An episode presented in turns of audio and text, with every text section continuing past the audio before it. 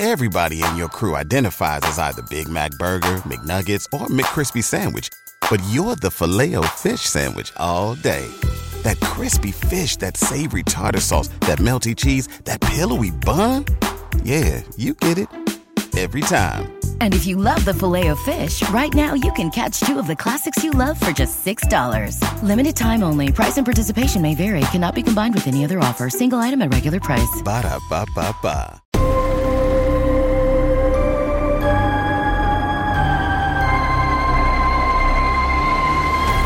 Between the shadows of reality and the fringe of our own fears lurks a world of monsters. Strange creatures and frightening phantoms who test the very boundaries of our science and superstition. It's a realm of mystery and legend, a place of fact and fear. This is Monstro Bizarro.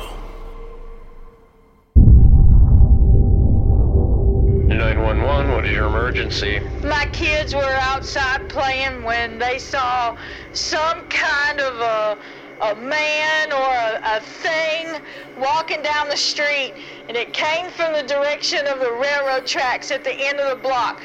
And my son came in crying, so I went outside and I saw it. It had like hooves and a tail, kind of like an animal. Stay calm, ma'am. Where is this person or thing now? I think it went into an abandoned building at the end of the road. Um, I'm not the only one who saw it. My neighbor saw it too. So please send an officer as fast as you can because I'm really scared. I'll send an officer as soon as possible. It may take a few minutes, so just stay inside your house. Do not leave the house. In the late 1980s, a dispatcher at the Freestone County Sheriff's Office received a frantic 911 call. It was from a woman who lived near some railroad tracks in the small town of Teague, Texas. The terrified resident said her children had been playing outside when they saw a bizarre, man like thing walking up the street away from the tracks. At first glance, they thought it might be an odd person, but as it got closer, they realized it was some kind of creature with a long tail and cloven hooves. The kids started screaming and fled to their homes. They told their parents what they had seen. When the woman heard the screaming, she immediately went outside to investigate. She, along with several other neighbors, saw the thing walking down the street just as the kids had said. It set off a night of terror that some people in the town have never forgotten. Welcome to the Monstro Bizarro podcast. I'm your host, Lyle Blackburn. I bring you the best in cryptid creatures, legends, and terrifying tales. In this episode, I'll be examining an unusually spooky case that occurred in the small town of Teague, Texas, back in the 1980s. You might think this is something straight out of the X Files, but this is true. The story begins on a balmy summer evening in the late 1980s. Some kids were playing outside in the neighborhood. Kids used to do that back then. When they noticed what looked like a person walking up the street. They lived about a block from some train tracks that run through the little town of Teague, located an hour and a half south of Dallas. At first, the kids didn't pay much attention, but as the figure approached, they began to suspect it wasn't a person. It walked upright in a strange fashion and was wearing odd clothing, or perhaps no clothing at all. As it got closer, they could see what looked like a long tail, and it had cloven hooves. The thing, or creature, reeked with a foul odor. The kids started screaming and running to their respective houses which lined the street. When they burst inside, they told their parents what they had seen. Some of the parents thought it was a joke, but others could tell by the fear on the children's faces that this was no prank. Several of the adults ran outside and saw the bizarre thing as it headed down the block. It was walking on two legs in a deliberate and unthreatened manner. They could also smell the overwhelming odor lingering in its wake. It was just before dusk when this happened, so there was still enough light to see whatever this thing was it wasn't a normal man, if it were a man at all. It eventually reached the location of an abandoned house at the end of the block and appeared to go inside. After it was out of sight, several of the parents ran inside to call police. The calls were routed to the Freestone County Sheriff's Office, where a dispatcher by the name of Todd Solly was on duty. The first woman who got through told Solly that she and the neighbors had seen some kind of weird thing walk up the street and go into the abandoned building. She was frantic as she begged for a police officer to be sent immediately. Solly could hear kids sobbing in the background as the woman recounted the terrifying incident. Solly wasn't sure what was going on, but assured her that he would send an officer as soon as possible. After she hung up, the dispatcher received several other calls from parents whose kids had seen the same thing. In some cases, these parents had seen it too. They sounded just as frightened as the first woman. There was no doubt something strange was going on. A Teague policeman was eventually sent to the location, but by the time he got there it was fully dark. The department was busy that night, so it took the officer a while to arrive and he was alone because they couldn't spare more than one officer for a non emergency call like that. When the officer arrived on the scene, he was met by witnesses who all saw the creature.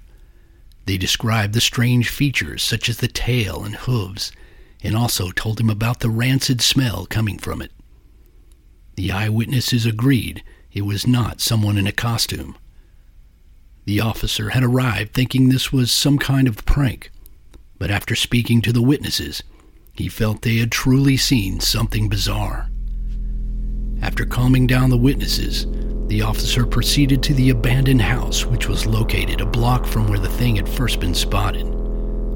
He looked around the site, but was not willing to enter the house, even though he was armed. Even if it was a prank, he didn't know what he might find in there, and without backup, he did not want to take a chance so he eventually returned to his vehicle and left the premises. The next day, two Teague policemen returned to the scene and they did enter the abandoned house, but by then they found no trace of anyone or anything. However, they did detect a lingering odor, which they said smelled like something dead. I originally found out about this case through my colleague and fellow monster hunter, Ken Gerhard, who had heard about it from a friend who lived in Fairfield, a small town adjacent to Teague. Ken and I went to Fairfield one afternoon and met with our friend Andy to discuss the story. At the time, we were planning on covering it for a television show we were working on.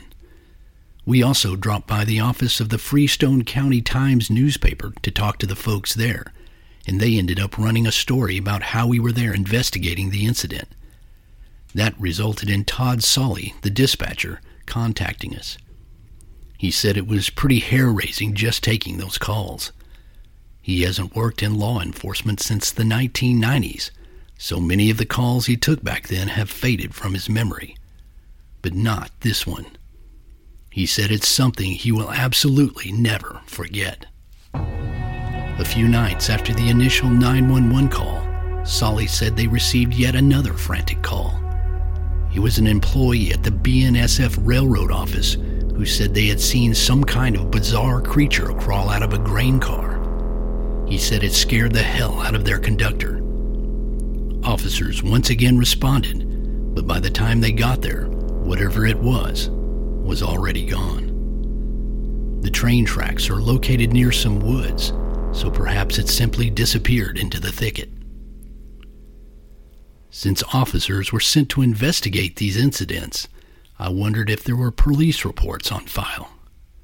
I called the sheriff's office after I heard from Solly and asked if they had records of the calls from back then, or at least a report filed by the responding officers.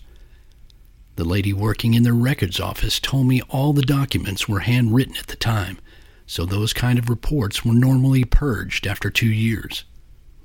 If it wasn't an actual crime, then it wasn't considered essential to keep it. So there's nothing to reference as far as official reports on this matter. When I call a police department and ask them about a report of some kind of monster, sometimes they don't even entertain it. But this woman actually listened and was very helpful. She hadn't worked there long enough to remember the events, but she assured me that if there had been a police report, it was no longer available. That's unfortunate, but either way, the recollections of the call dispatcher are gold in a case like this. It's not very often that people call police to report such things, and if they do, they aren't usually taken seriously. If the police even respond, it's usually regarded as a prank. But in this case, the dispatcher and the officer knew those people had seen something out of the ordinary. There's only been a few monster cases where I had access to police files.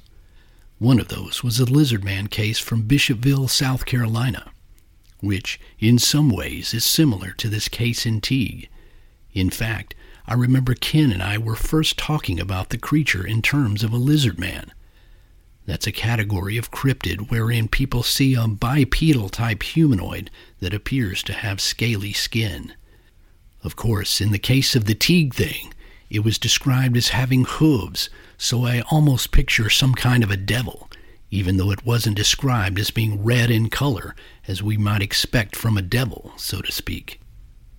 Without a police report, I haven't been able to track down any of the officers that responded to the original calls, but I was able to speak with Casey Moreland, an officer who worked for the Teague Police Department from about 1990 to 1995. He said the staff was still talking about the case while he was there, and he heard the story on several occasions. This tells me that it was memorable enough that they would still discuss it. The sheriff who was in office at the time is now deceased, so unfortunately I couldn't speak with him either. So it's been difficult to find the names of the officers who responded to the calls. The Freestone County Times recently ran another article about my investigation into the case in hopes that it might bring forward some of the original witnesses or the police officers. But so far, none of the witnesses have come forward. It's been more than 30 years. Even though the article didn't bring forward an original witness, it did generate some other interesting responses. A woman named Doty said that she had a strange experience about 20 years ago on Teague Club Lake, where she owned a house. She said that one morning, about 3 a.m., she couldn't sleep, so she went out on the front porch. She was surprised to see a ball of bluish light moving in a horizontal straight line across the top of some huge oak trees. It was traveling parallel to the surface of the lake and moving very slowly. It was a cool, clear night, so there was no mistake about what she was observing. She said the ball of light eventually reached about midway in the largest part of the lake and then just went black. She didn't hear a splash or any other sound. It didn't look like any kind of firework or other light she could identify. To this day, she still wonders what it could have been. I suppose there could be some kind of rational explanation for what Dodie saw, but it sure does seem odd. She didn't claim that it had anything to do with the creature, of course, but she just wanted to share about another strange thing that had been seen around the area. As far as the creature, she assured me that Teague is surrounded by some heavily wooded areas that are fairly isolated. The only people who go out there are deer and hog hunters who lease the land. She said a lot of the land is untouched since many of the owners have died. She once saw a mountain lion walking right down the street not too far from her lake house. So certainly it's a pretty wild place where something could find seclusion. This case is also interesting because the entity described by the witnesses is really hard to define. It's not a standard cryptid like a Bigfoot or Dogman, and not really a lizard man. It falls somewhere in between a creature and perhaps something like a demon. Something that dwells as much in the outer fringes of the paranormal as it does in cryptozoology. I'm not saying it's necessarily supernatural, but it kind of defies explanation if it's not simply a weird looking person. Because the thing was described as having cloven feet or hooves, it also edges into the realm of goatman lore. Goatmen are supposedly creatures that resemble a half man, half goat, but they are usually described as being much more goat like, with white hair and horns, than what we have in Teague. I discussed this in a previous episode where people referred to the Lake Worth monster as a goat man. I discussed this in a previous episode where people referred to the Lake Worth monster as a goat man, although it was primarily described as an ape like thing. Stories of goat men exist in many cultures and date back to the Middle Ages, where they can be seen as a sort of mythological archetype representing both primal nature and untamed sexuality. In modern times, these creatures straddle the line between cryptozoology, folklore, and urban legend. They usually have origin stories and are often said to carry weapons or have supernatural powers. Neither the Lake Worth monster or the Teague Terror seem like traditional goat men, so they fall in some other gray area of monster lore, making them very unique. Of course, I have considered the possibility that it was just a person. This happened near a railroad track where so called hobos would indeed frequent. And the fact that it walked to an abandoned house is something that hobos will do. My great grandmother lived near a railroad track in Carthage, Texas, and the house next to her was abandoned. Vagrants would occasionally sleep in there. I went into the house a few times when I was a kid and saw where people had been sleeping on the old, dirty mattresses. The house was really creepy because it looked like the former residents had just simply gotten up and walked out one day. All the furniture was still there. There were cans of food in the cabinet, toys on the floor, even a baby crib upstairs, everything. Like they just simply disappeared. The house hadn't been painted in years, so it was literally rotted gray wood Half the windows were broken or cracked, and high weeds and grass were growing up all around it. It looked like the Munsters' house, right next door to my great grandmother's. The few times I did go in there, it really freaked me out. There was a bullet hole in the living room TV. It was one of those big old console televisions.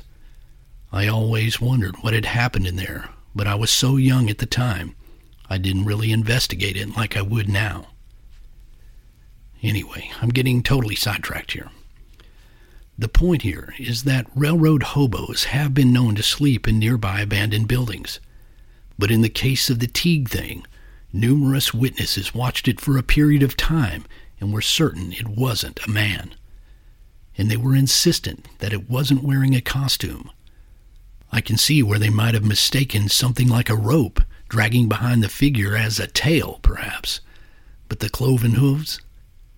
That's just harder to explain. If it were just one witness who saw something briefly, then there might be room for error. But in this case, it was seen by numerous kids and adults as it walked right down the middle of the street. Hard to imagine they were all fooled by a costume, unless it was a really professional and convincing one. And why would someone even dress up in a costume and walk down the street of a small town in the middle of summer? It doesn't make any sense. Not to mention, the railroad workers also saw something. The way they described it as crawling out of a boxcar gives me the impression that it was definitely not a person. The railway siding really helps the credibility of this overall case and suggests the thing had been in the area for several days at least. Unfortunately, no one got a good look at its face or at least didn't report that to police. A description of its face would have surely helped in this case. Get ahead of postage rate increases this year with Stamps.com. It's like your own personal post office. Sign up with promo code PROGRAM for a four week trial plus free postage and a free digital scale. No long term commitments or contracts. That's Stamps.com code PROGRAM. Everybody in your crew identifies as either Big Mac Burger, McNuggets, or McCrispy Sandwich but you're the filet o fish sandwich all day. That crispy fish, that savory tartar sauce, that melty cheese, that pillowy bun.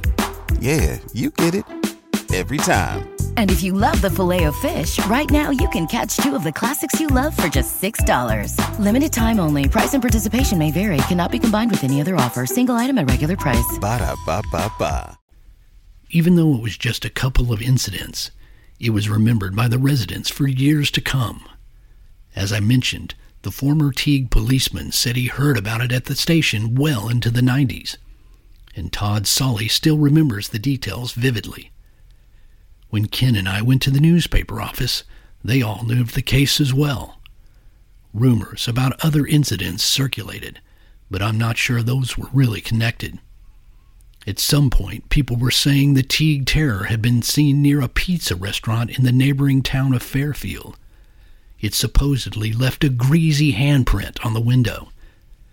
That's, you know, kind of silly, but it goes to show how these kind of cases can transcend into what seems like urban legend in these small towns.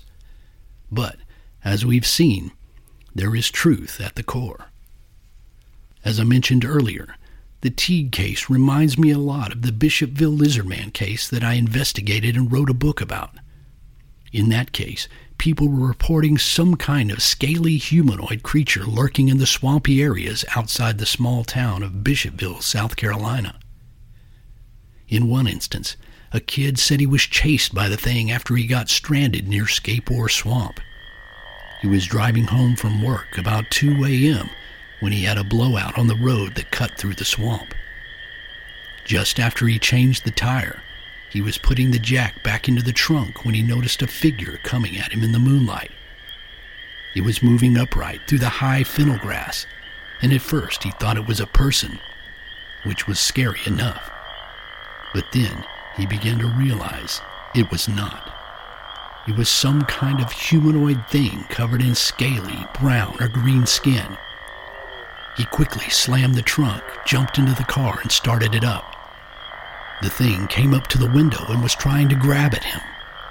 It had red eyes and three fingered hands with long nails. He literally described it as a red eyed devil.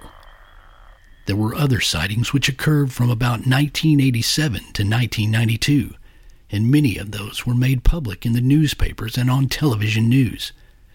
From there, it sort of developed into a huge local phenomenon. But at the core, it was people reporting sightings of some kind of unknown creature. And that's just what we seem to have in Teague. And it sounds very similar, except the Teague creature, or whatever it was, had a tail and hooves. And it walked up from a railroad yard instead of a swamp. If the Teague case would have gotten more publicity, I think it might have developed into something more famous. Sometimes these cases can become a big deal for small towns. It just depends on how many incidents occurred and what kind of publicity it gets. Take the Mothman, for example. It has become a huge tourist attraction in the little town of Point Pleasant, West Virginia, with a festival that draws thousands of people. The original Mothman incidents date back to the mid 1960s, yet they're still a source of continued fascination to this day.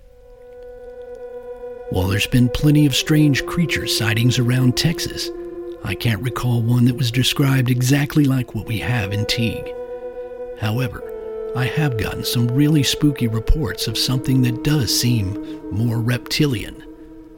While researching the case, I was contacted by a guy who not only saw something himself, but his dad did too years earlier.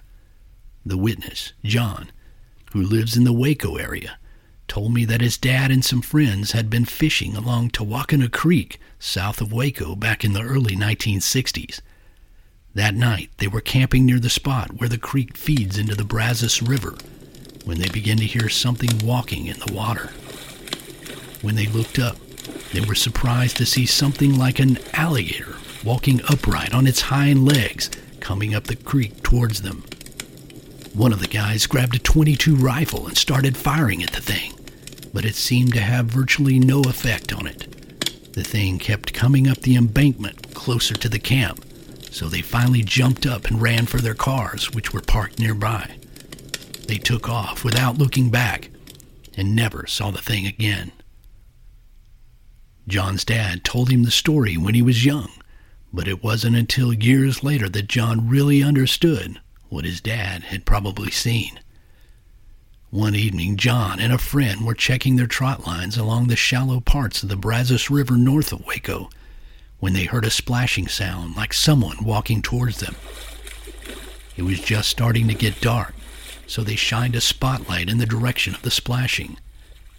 And there was what John described as a big lizard walking through the water coming right at them. It was so bizarre and frightening, they immediately started up their boat and took off back down the river.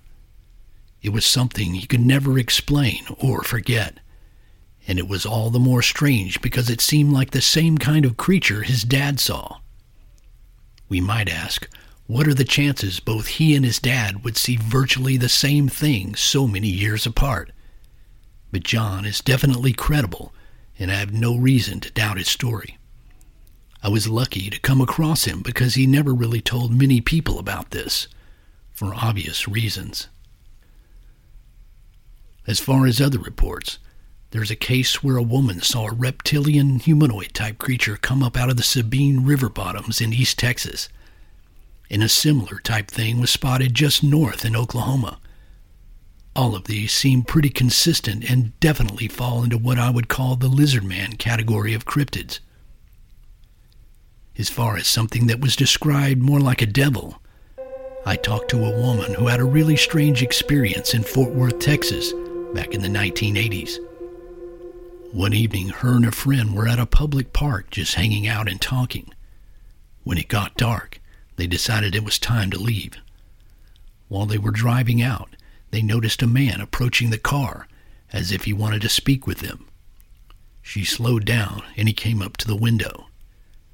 She said she was immediately struck with an odd feeling. There was something very strange about this guy, though she couldn't quite put her finger on just what it was. He was dressed in odd looking clothes made out of a material she was not familiar with.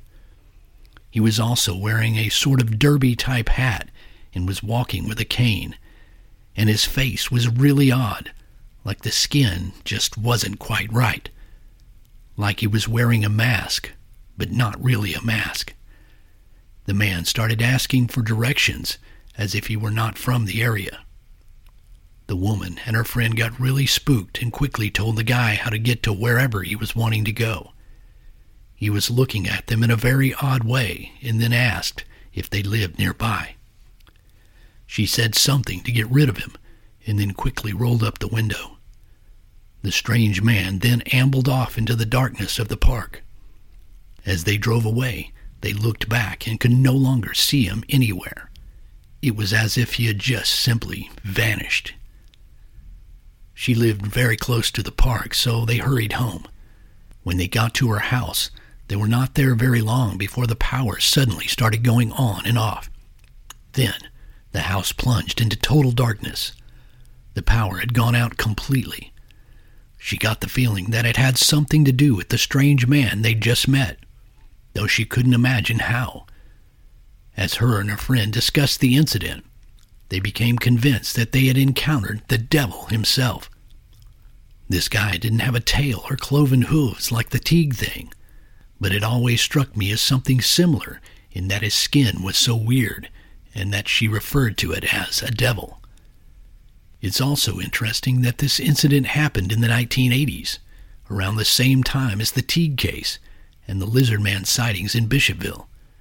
It's literally like something out of the Stranger Things TV series, set in the 1980s in a small town with scary, indefinable creatures. But of course, this isn't TV. You don't have to search very far in the real world to find strange things. And in this case, I could actually go to Teague to take a look at the location where the alleged creature had been seen. I returned to the area recently to have another look at the train yard. I could see some thick woods around the tracks to the south. If it were a creature, then maybe it could come and go through those woods. It could have been feeding in the grain car. The neighborhood is just a few blocks away, and I noticed the police station is right near the train yard, so everything was pretty close together. Many years have passed since the incidents were reported, but it always helps to see the area so I can get a perspective on the case. I also dropped by the pizza restaurant in Fairfield to see if I could see any greasy handprints on the window. Not surprisingly, I didn't find any latent prints. But seriously, it's interesting how these things become the local boogeyman. Like when a handprint turns up on a window, kids start claiming that it was the Teague monster. Which, incidentally, I'm not exactly sure what they called it. As I mentioned, it was presented to me and Ken as a lizard man, although it's not what I would call a lizard man. So I've decided to formalize it by calling it the Terror of Teague or the Teague Terror. I, I think that's pretty darn catchy. One recurring theme I've noticed in some of these creature cases is the proximity to railroad tracks. There was a case in Defiance, Ohio back in 1972 where an alleged werewolf was seen near the railroad yard downtown.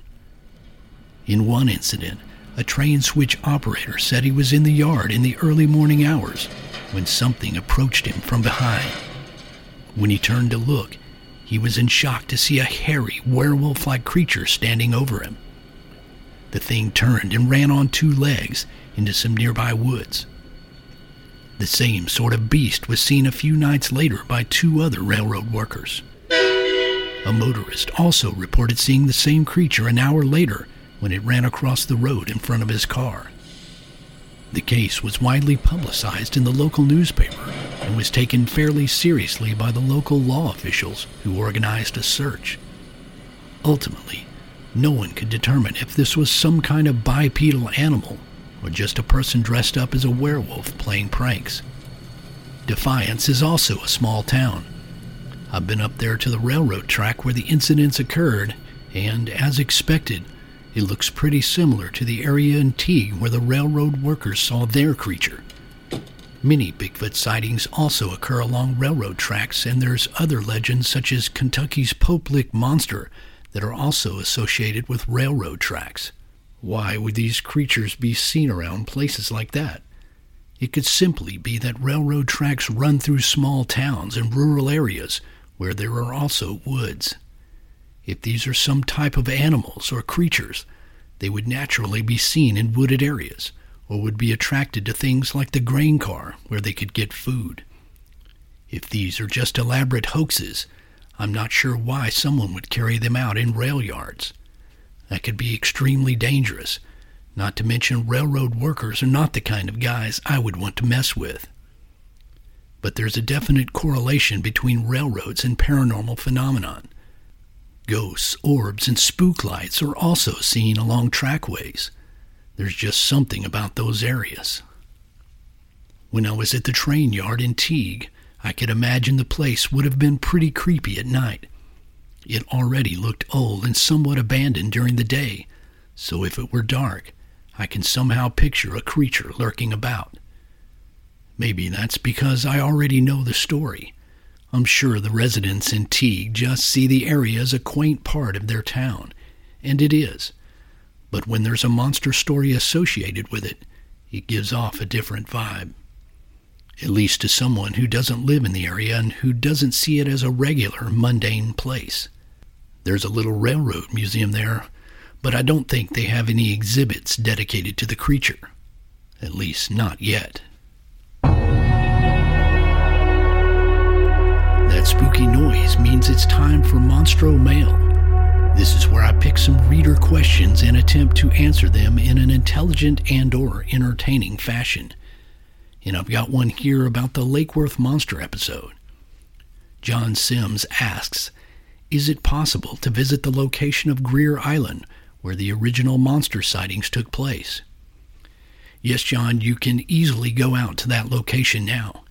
It's part of the Fort Worth Nature Center, a preserve that covers about 3,600 acres and includes over 20 miles of hiking trails. If you drive down Shoreline Drive to the very end, you'll get to Greer Island. You can walk over to the island on a land bridge, and there's trails over there that you can hike on. Right across from the place where you park is the location of the pit where the creature was said to have thrown the tire back in 1969. The Fort Worth Nature Center hosts the Lake Worth Monster Bash, which is an event they have every five years out there. It's a really good time and a great way to preserve the story and pass it on to new generations of monster enthusiasts. You know, I think Teague should start an event to celebrate their own monster. They could call it the Terror of Teague Festival. Although I guess that doesn't sound much like a fun filled family event, so I'm not sure it would really catch on. But hey, I would go. I've got another question here from Roy Connors. Roy asks Are there any locations where cryptids have been spotted that you have not explored yet but would like to? Well, Roy, yeah, there's there's so many fascinating cryptid sightings everywhere. Certainly, I would like to personally investigate all of them. But as with most things, it usually comes down to time and money. If I had to pick one as my next investigation, I would probably say the beast of LBL. The LBL is short for Land Between the Lakes. It's a place in Kentucky. There's been stories of a dogman type creature that have been circulating there for years, and I would love to check it out more in depth. I know several fellow researchers who've been up there, so I hope to join them soon so I can see the place for myself and hopefully get a better perspective on that cryptid case. Thanks for the questions. If you have a question you'd like me to answer, please submit via the contact page on my website at lyleblackburn.com.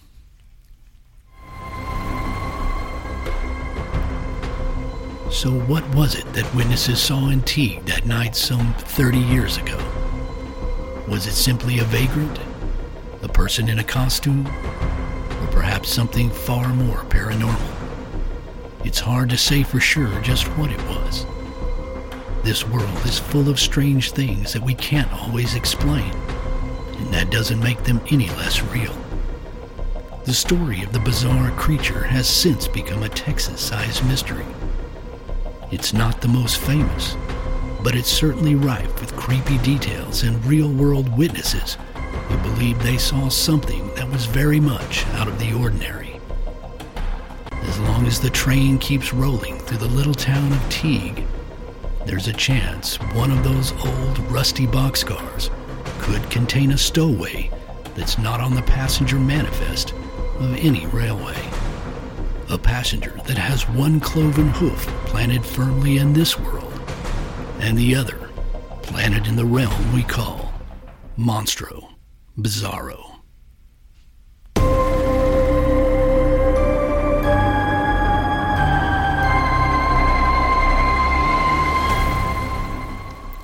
This podcast is brought to you in part by Cryptid Headquarters, a collaborative effort of authors, artists, and cryptid enthusiasts from Southwest Virginia who seek to share information, ideas, and the awareness of anomalous creatures. For more information, visit www.cryptidhq.com and the North American Bigfoot Center of Oregon, an exhibit dedicated to the mystery of Bigfoot located in scenic, Boring, Oregon. Find out more information at NorthAmericanBigfootCenter.com. For more information about my books, music, and research, please visit lyleblackburn.com.